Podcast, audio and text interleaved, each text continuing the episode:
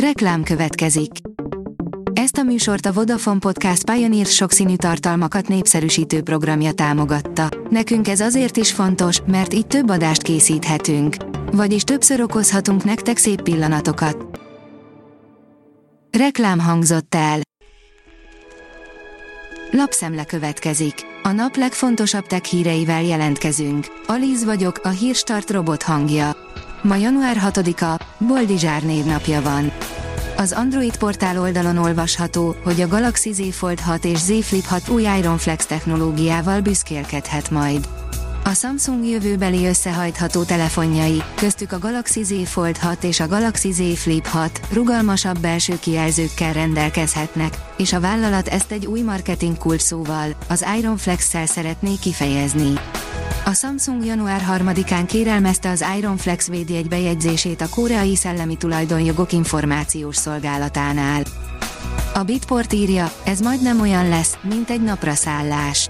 A Parker szonda idén karácsonykor minden eddiginél közelebb juthat a naphoz, ami a projekten dolgozó tudósok szerint az elmúlt 55 év legjelentősebb eseménye lehet. A Digital Hungary írja, világ első hazai technológia hozhat változást a díszítő betonelemgyártásban. A betonról a legtöbb embernek egy nagy szürke tömeg, az ipari szerkezeti betonok jutnak eszébe, pedig rengeteg minden készülhet belőle, betonszövetből akár egyedi táskák és ruhák is. A leghalálosabb légi katasztrófa, amely örökre a japánok emlékezetébe vésődött, írja a Telex. 1985-ben egy japán belföldi járat Boeingje 524 emberrel a fedélzeten lezuhant. A pilóták, miután leszakadt a farokrész, még fél órán át a levegőben tartották a gépet, amely végül egy hegynek csapódott. Csodával határos módon négyen túlélték a balesetet, de akár többen is életben maradhattak volna, ha kellő időben indul a mentés.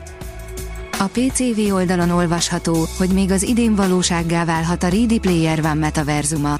Egy új metaverzumos stúdióval fogott össze a Warner Brothers, hogy életre keltsék a filmben látott platformot. Az AMD a CES 2024-en bemutatja az EMI képes Ryzen 8040 sorozatú processzorokat, írja az IT Business.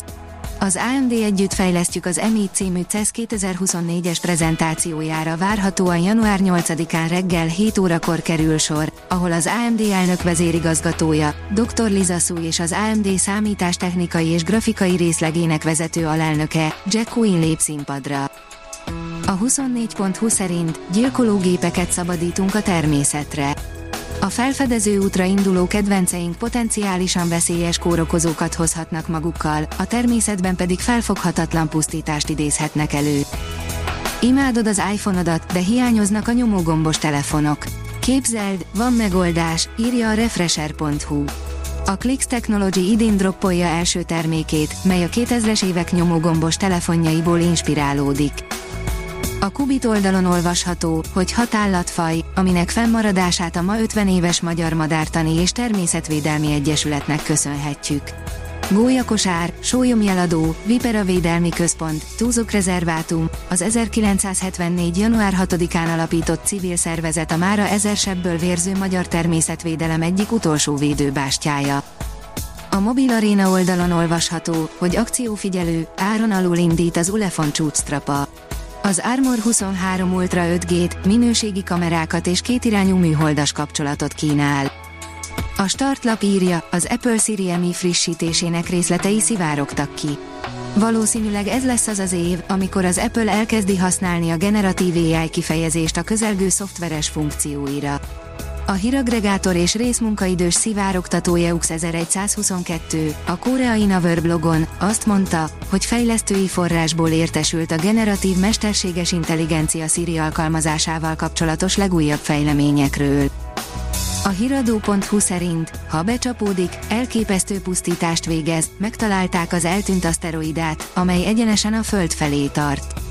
Egyes információk szerint idén október 5-én egy óriási aszteroida csapódhat a Földbe. A Hírstart tech lapszemléjét hallotta. Ha még több hírt szeretne hallani, kérjük, látogassa meg a podcast.hírstart.hu oldalunkat, vagy keressen minket a Spotify vagy YouTube csatornánkon, ahol kérjük, kövessen és értékeljen minket. Az elhangzott hírek teljes terjedelemben elérhetőek weboldalunkon is. Köszönjük, hogy minket hallgatott!